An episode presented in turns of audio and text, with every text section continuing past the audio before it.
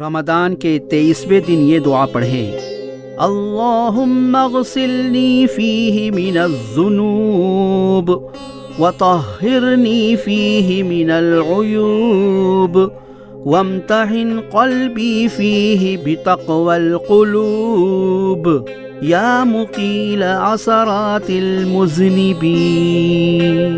ترجمہ: اے معبود، اس ماہ میں میرے گناہوں کو دھو ڈال، میرے عیوب و نقائص دور فرما دے، اور میرے دل کو آزما کر اہل تقوی کا درجہ دے، اے گناہگاروں کی لغزشیں معاف کرنے والے۔